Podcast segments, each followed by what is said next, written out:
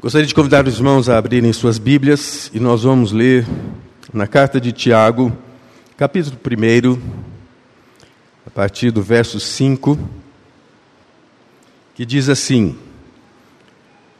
Se, porém, algum de vós necessita de sabedoria, peça a Deus que a todos dá liberalmente, e nada lhes impropera, e ser-lhe-á concedida.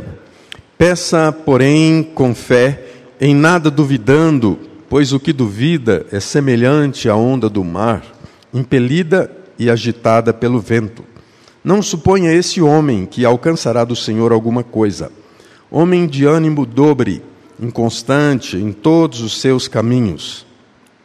O irmão, porém, de condição humilde, glorie-se na sua dignidade, e o rico na sua insignificância, porque ele passará como a flor da erva. Porque o sol se levanta com seu ardente calor, e a erva seca, e a sua flor cai, e desaparece a formosura do seu aspecto. Assim também se murchará o rico em seus caminhos. Bem-aventurado o homem que suporta com perseverança a provação porque depois de ter sido aprovado, receberá a coroa da vida, a qual o Senhor prometeu aos que o amam. Agora, o versículo 17: Toda boa dádiva e todo dom perfeito são lá do alto, descendo do Pai das luzes, em quem não pode existir variação ou sombra de mudança. Esta é a palavra de Deus. O que é sabedoria?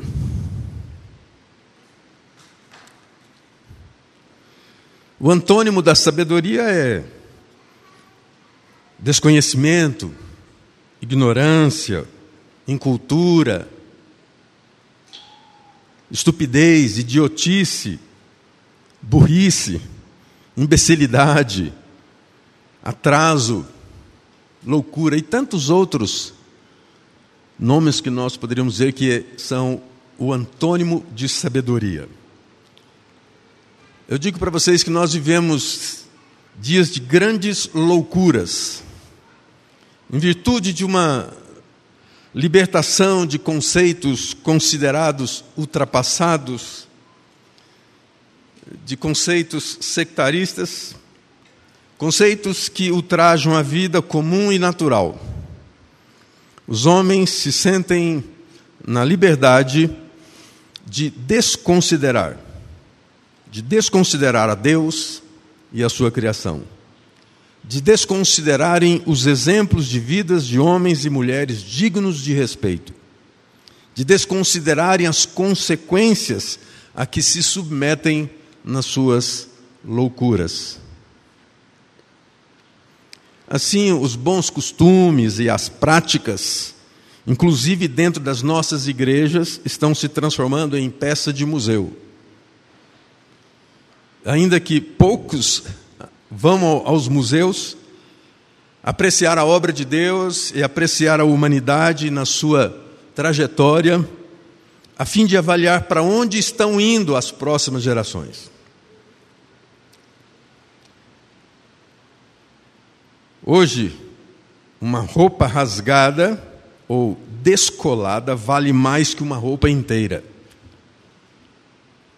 A moda é um perfil claro dessas inversões.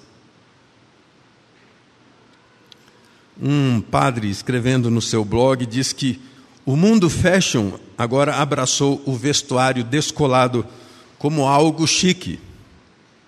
Os estilistas estão usando novas tecnologias e contratando técnicos de efeitos especiais para conseguir uma aparência naturalmente corroída e desgastada, que possa dar a impressão de que a pessoa já está usando aquela roupa há muitos anos.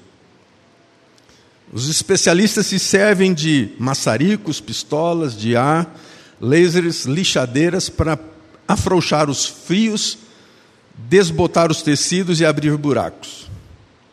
E ele ainda diz: a empresa Nord, Nordstrom, por exemplo, está vendendo um par de jeans coberto de barro por 425 dólares. Você sabe fazer a conta aí, quanto estaria custando isso em reais? As mudanças progressivas da humanidade se tornam muitas vezes cultura, estilo de vida, sem uma referência firme e segura. O novo e o exageradamente controvertido se tornam ícones na prática e nos costumes. Por isso a palavra de Deus nos chama a atenção. Nos chama a atenção de como viver com sabedoria segundo os princípios de Deus num mundo tão destroçado e destruído de, valo de valores. Tiago escreve sua carta para ajudar os crentes da dispersão a vencerem as provações, as tentações, a que estavam buscando. Mas a ênfase de Tiago é falar sobre a busca da maturidade cristã. E nesse texto que nós lemos, ele nos ensina, nos versos 2 a 4, que as provações são compatíveis com a fé cristã. São variadas, são passageiras, mas são pedagógicas. Com isso, parece ser oposto ao que vivemos e ouvimos tantas vezes nas pregações positivistas centradas no homem em nossas igrejas. Isso parece ser o oposto do que as Escrituras nos dizem: que quem é o centro da nossa existência? Não somos nós. O centro e a razão da nossa existência está em Deus. E Tiago tem uma frase aqui que me, me impressiona, quando ele diz no verso 5 que nós devemos procurar viver com sabedoria. Mas ele coloca uma condicional, como se alguém realmente precisasse dessa sabedoria. E diante do seu ensino sobre a necessidade de passarmos por provações e a aprovação na perseverança de todas as provações nos conduz à maturidade. Jesus já tinha dito isso que ele estava passando por aflições. E nós, ao olharmos para ele, deveríamos ter bom ânimo. Há muito o salmista já tinha dito isso: muitas são as aflições do justo, mas o Senhor de todas o livra. Como viver com sabedoria? Tiago dá, dá-nos a entender que tem gente que vive com sabedoria, como também tem gente que vive necessitando dessa sabedoria, da qual ele mesmo diz que Deus dá a todos liberalmente. Ele diz: se alguém de vós necessita, parece que é uma dúvida casual, mas não. Eu considero que seja uma necessidade plena de todos nós. Como ser sábio? Como ser sábio no mundo tão controvertido? É bom que nós tenhamos em mente que essa sabedoria não se aplica à ideia do que significa, tantas vezes, esperteza, habilidade com as palavras e coisas semelhantes. Tiago está se referindo a um processo, a um processo que conduz a vida cristã em maturidade. Há um processo. Esse processo se desenrola no exercício de fé e perseverança, como ele mesmo diz aqui. Essa perseverança nos aprova como perfeitos e íntegros. O alvo de Deus em nossa vida é maturidade cristã. É afirmado aqui por Tiago. Paulo, escrevendo aos Romanos, diz o seguinte: Porquanto aos que de antemão conheceu, também os predestinou para serem conformes à imagem do seu filho. Como cristão, com quem você se parece? Paulo aos Colossenses diz que, advertindo a todo homem e ensinando a todo homem toda sabedoria, a fim de que apresentemos todo homem perfeito em Cristo. O nosso olhar de integridade, de perfeição, está em Cristo. À medida que somos provados, precisamos pedir a Deus para nos mostrar o que Ele está fazendo. Deus nos prova para nos transformar em homens maduros espiritualmente. E é bom a gente voltar um pouquinho olhar para o início desse capítulo, quando Tiago está dando uma referência para quem ele está dizendo isso. Tiago, servo de Deus e do Senhor Jesus Cristo, as doze tribos que se encontram na dispersão. Ele está escrevendo para os crentes, dispersos, mas unidos no mesmo laço de sangue do sangue de Jesus. Para alcançar este, alvo de maturidade, Deus faz coisas a nosso favor. Paulo aos Efésios, no capítulo 2, sintetiza esse processo que nós chamamos do, do processo de três S's. O primeiro S, está lá em Efésios 5, 2, 2, 5, que é a salvação a salvação, e estando nós mortos em nossos delitos e pecados, nos deu vida juntamente com Cristo. Nesse primeiro processo, nós temos a salvação, que é uma obra que Deus realiza por nós. O segundo S é a santificação, é uma obra que Deus realiza em nós. Efésios 2, 21 quando diz que no qual todo edifício bem ajustado cresce para santuário dedicado ao Senhor, no qual também vós juntamente estáis sendo edificados para a habitação de Deus no Espírito. A santificação é um processo longo que exige persistência, perseverança e foco. O terceiro S é o serviço. É a obra que Deus realiza através de nós. Paulo está dizendo aqui no versículo 10: Porque sois, somos feitura dele, criados em Cristo Jesus para boas obras, os quais Deus de antemão preparou para que andássemos nelas. A vida com sabedoria não é uma vida só de contemplação, é uma vida ativa Sabedoria com Deus compreende nesse processo. Sabedoria, salvação, santificação e serviço. Mas onde nós vamos aplicar essa sabedoria? O versículo 5 até o versículo 8, Tiago nos está dizendo que nós vamos aplicar essa sabedoria quando nós somos provados. Quando estamos sendo provados, precisamos de discernimento, precisamos de sabedoria. Sabedoria é mais do que conhecimento, sabedoria é o uso correto desse conhecimento. Sabedoria é olhar para a vida com os olhos de Deus. O sábio busca maturidade e não prazer. Sabedoria nos ajuda a entender como usar as provas para o nosso bem e para a glória de Deus. Segunda coisa é que, ao sermos provados, nós precisamos conhecer o caráter de Deus. Tiago nos ensina três coisas sobre Deus neste verso. No versículo 5 ele está falando sobre a natureza de Deus, que é um Deus que tem a natureza de dar. Deus é a fonte da sabedoria.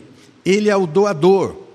E ele está dizendo: peça a Deus que a todos dá liberalmente.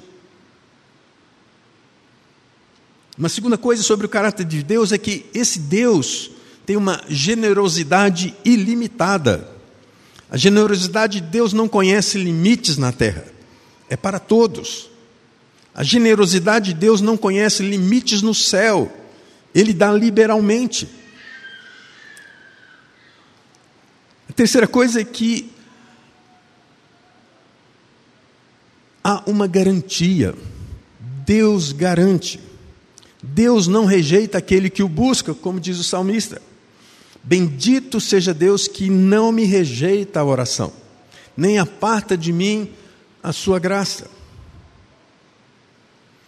Ao sermos provados, nós precisamos orar com fé. Versículos 6 a 8. Tiago compara o homem que ora a Deus, mas no outro dia está abatido. Há três figuras, ele compara esse homem: as ondas do mar. É a pessoa que oscila entre a fé e a incredulidade. Ora está no alto, ora está lá embaixo. Um dia fervoroso, um dia abatido. Ele compara também isso a duas mentes em um só corpo, quando ele usa a palavra duvidando. A palavra grega aqui significa duas mentes. É uma pessoa com duas mentes. A fé diz sim, mas a descrença diz não. A terceira figura que ele usa aqui são duas almas em um corpo. No versículo 8, a palavra grega dobre aqui significa duas almas, almas divididas, que tentam andar por dois caminhos. É como sentir-se servindo a dois senhores.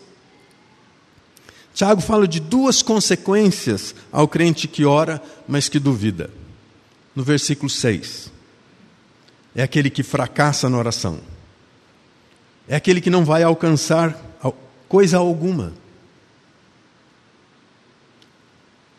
E a outra é a inconstância espiritual.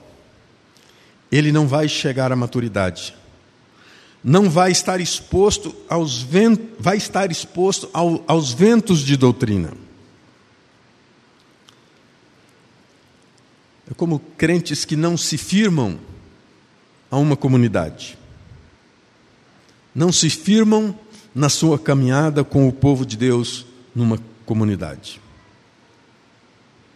Mas mais uma coisa aqui, ao sermos provados, Tiago está nos ensinando que nós precisamos nos alegrar não com a dificuldade diante das provações, mas nós devemos nos alegrar com as riquezas espirituais. Tiago aplica o princípio da sabedoria nas provas em duas circunstâncias específicas. E ele usa aqui a figura de cristãos pobres e cristãos ricos. Como o amor ao dinheiro tem sido um causador de destruição espiritual? Qual é a lição de Tiago nesse quesito? Ele diz aqui que o pobre, ao ser provado, diga: Mas quão rico eu sou. O rico, ao ser provado pelas glórias do mundo, diz: Quão vulnerável eu sou. Diante desse desafio, nós precisamos olhar para a eternidade. No versículo 10, Tiago oferece uma comparação. O rico é como a flor. Essa riqueza humana revela fragilidade. No versículo 11, ele faz uma explanação. Porque o sol está falando da nossa dependência. Na segunda parte do versículo 11, ele tira uma conclusão. Assim também. Ele está falando sobre a instabilidade da riqueza. Nós precisamos encontrar valores espirituais diante das provações que nos façam sentir que nós somos alvos da graça e da misericórdia de Deus. Ao sermos provados, nós precisamos estar de olho na nossa recompensa, não terrena, mas a recompensa celestial. Ao sermos provados, Deus está agindo para o nosso bem. Por isso somos bem-aventurados. Nós, ao sermos provados, devemos desenvolver a paciência triunfadora. Ao sermos provados, nós somos provados por Deus. Ao sermos provados, nós somos galardoados por Deus. Ao sermos provados, nós temos a oportunidade de demonstrar o nosso amor a Deus.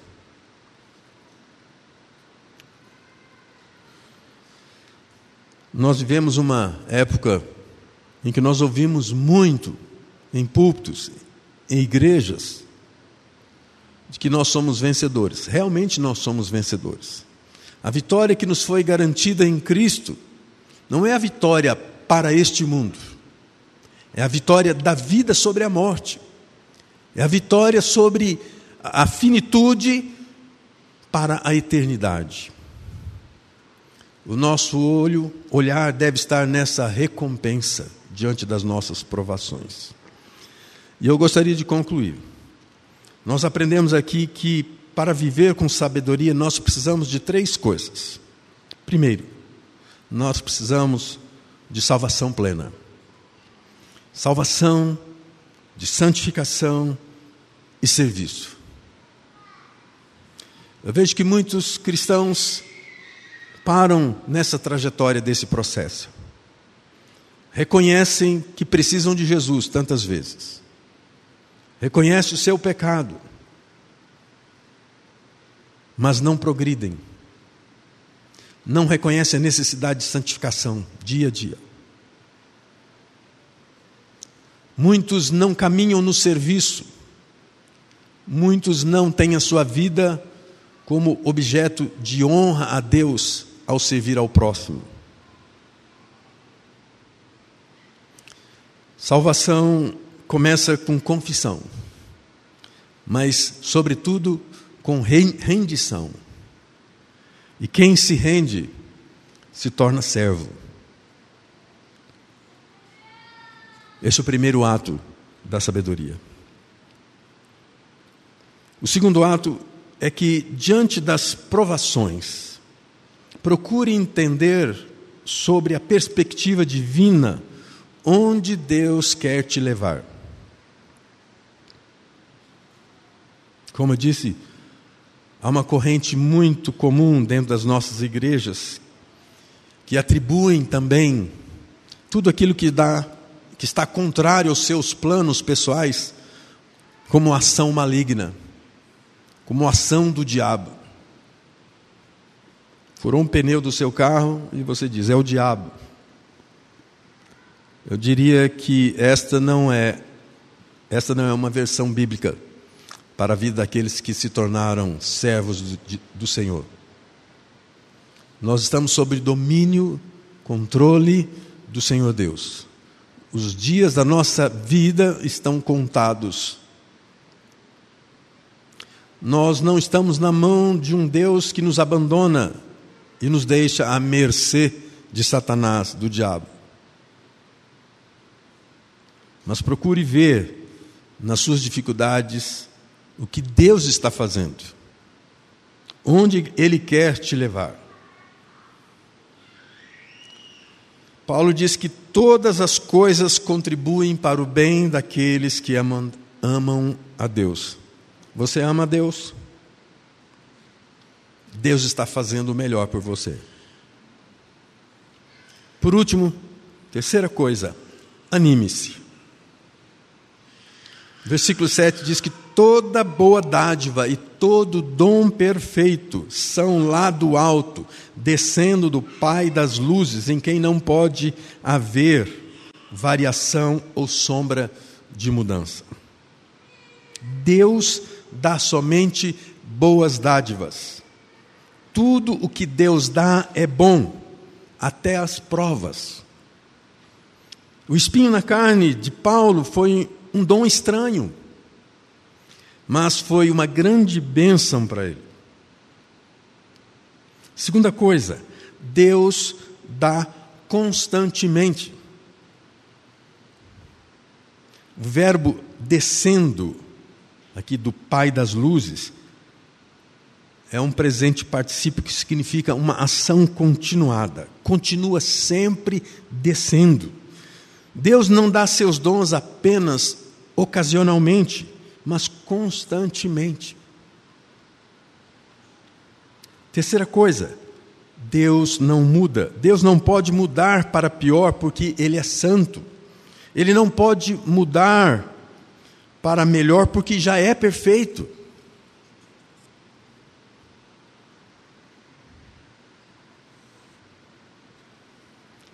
Portanto, peça.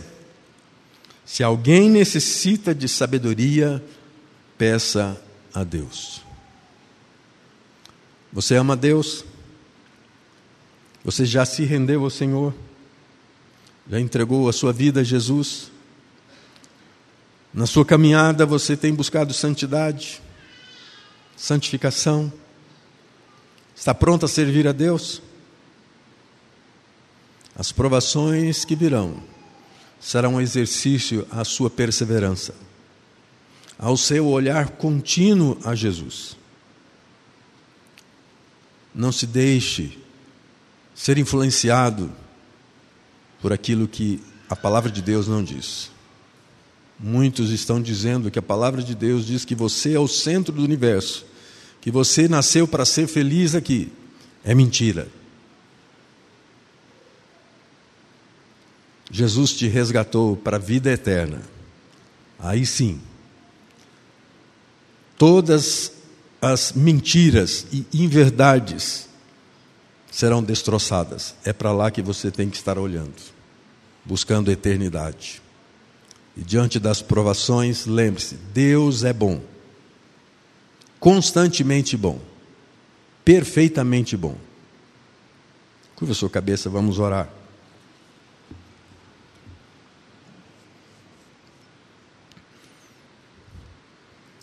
Oh Deus, nós te damos graças, porque a palavra do Senhor pode ser aplicada a nós por obra do Teu Espírito.